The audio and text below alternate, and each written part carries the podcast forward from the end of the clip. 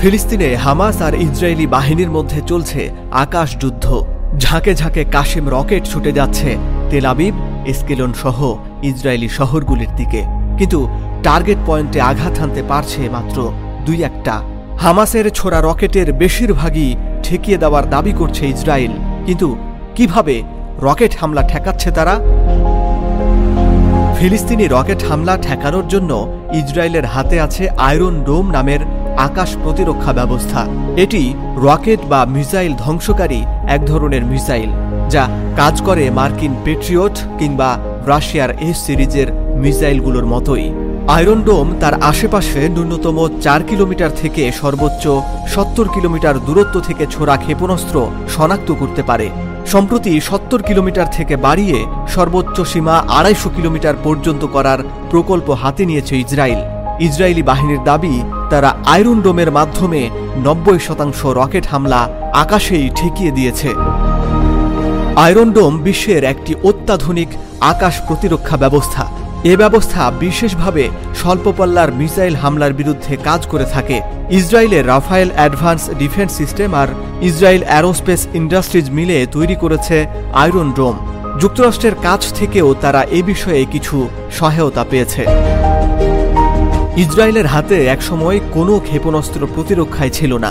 ষাটের দশকে তারা জেরিকো এক নামের একটি ক্ষেপণাস্ত্র তৈরি করে। উনিশশো একাত্তর সালে এটি উন্মোচন করা হয়। পরবর্তীতে আরও অনেক বিধ্বংসী ব্যালিস্টিক ও অ্যান্টি ব্যালিস্টিক মিসাইলের মালিক হয়েছে ইসরায়েল। তবে আয়রন ডোমের মতো কোনো অ্যান্টি ব্যালিস্টিক মিসাইল এতটা সফলতা আনেনি বা ব্যবহারের দরকার পড়েনি। আয়রন ডোম তৈরির প্রেক্ষাপট তৈরি হয় দু হাজার ছয় সালে। ইরান সমর্থিত লিবানিজ সংগঠন হিজবুল্লার সঙ্গে তখন যুদ্ধে জড়া ইসরায়েল। হিজবুল্লাহ হাজারো রকেট ছুড়ে ইহুদি শহরগুলির দিকে। হামলায় ইসরায়েলের জানমালের ব্যাপক ক্ষয়ক্ষতি হয়। ওই যুদ্ধের পরই ইসরায়েল ঘোষণা দেয়, তারা নতুন একটি ক্ষেপণাস্ত্র প্রতিরক্ষা ব্যবস্থা গড়ে তুলতে যাচ্ছে। এরপর দু হাজার এগারো সালের মার্চে ইসরায়েল প্রথম আয়রন ডোম মোতায়েন করে। পরের মাসের সাত তারিখে ফিলিস্তিনিদের ছোড়া একটি রকেটকে শনাক্ত করে আকাশেই ধ্বংস করে দেয় আয়রন ডোম পরের তিন বছরে হাজারেরও বেশি রকেট ধ্বংস করা হয় এই প্রযুক্তি ব্যবহার করে। কীভাবে কাজ করে আয়রন ডোম আয়রন ডোম ব্যবস্থার প্রধান তিনটি দিক। রাডার ব্যবস্থা, কন্ট্রোল ব্যবস্থা এবং মিসাইল ফায়ারিং ব্যবস্থা। এ তিন ব্যবস্থা মিলেই গড়ে ওঠে সুদৃঢ় প্রতিরক্ষা ব্যবস্থা।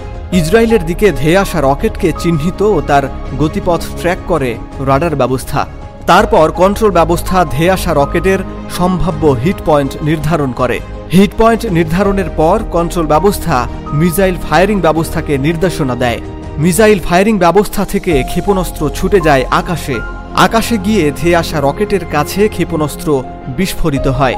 এতে রকেট আকাশেই ধ্বংস হয়ে যায়। ফলে ইসরায়েল অভিমুখে ছোড়া রকেট কোনো ক্ষয়ক্ষতি সাধন করার আগেই তা আকাশে ধ্বংস হয়ে যায়। আয়রন ডোন ব্যবস্থা দিন বা রাত সব সময় কাজ করতে সক্ষম। এছাড়া এ ব্যবস্থা যে কোনো আবহাওয়ায় নিখুঁতভাবে কাজ করতে পারে।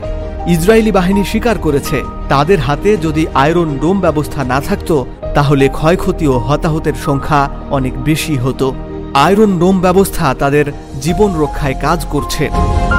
তবে গাজা থেকে ঝাঁকে ঝাঁকে রকেট হামলার প্রেক্ষিতে আয়রন ডোমের দুর্বলতাও বেরিয়ে আসছে। হামাসের ছোড়া কিছু রকেট আয়রন ডোমের নজর এড়িয়ে ইসরায়েলে আঘাত হানছে। যুগে যুগে ঘটে যাওয়া ঘটনা এবং সেই ঘটনার পিছনের রহস্য নিয়েই হিস্ট্রি অ্যান্ড পলিটিক্স। ইতিহাস থেকে বর্তমানের অবস্থান তুলে ধরা হবে এই চ্যানেলে। জানতে পারবেন নানান অজানা তথ্য। আমরা সঠিক বার্তা পৌঁছে দেব আপনার কাছে। আমাদের কন্টেন্ট যদি আপনার ভালো লাগে তবে অবশ্যই লাইক দিন সুচিন্তিত মতামত তুলে ধরুন এবং তথ্য সমৃদ্ধ এই বার্তাটি ছড়িয়ে দিন বিশ্ববাসীর কাছে।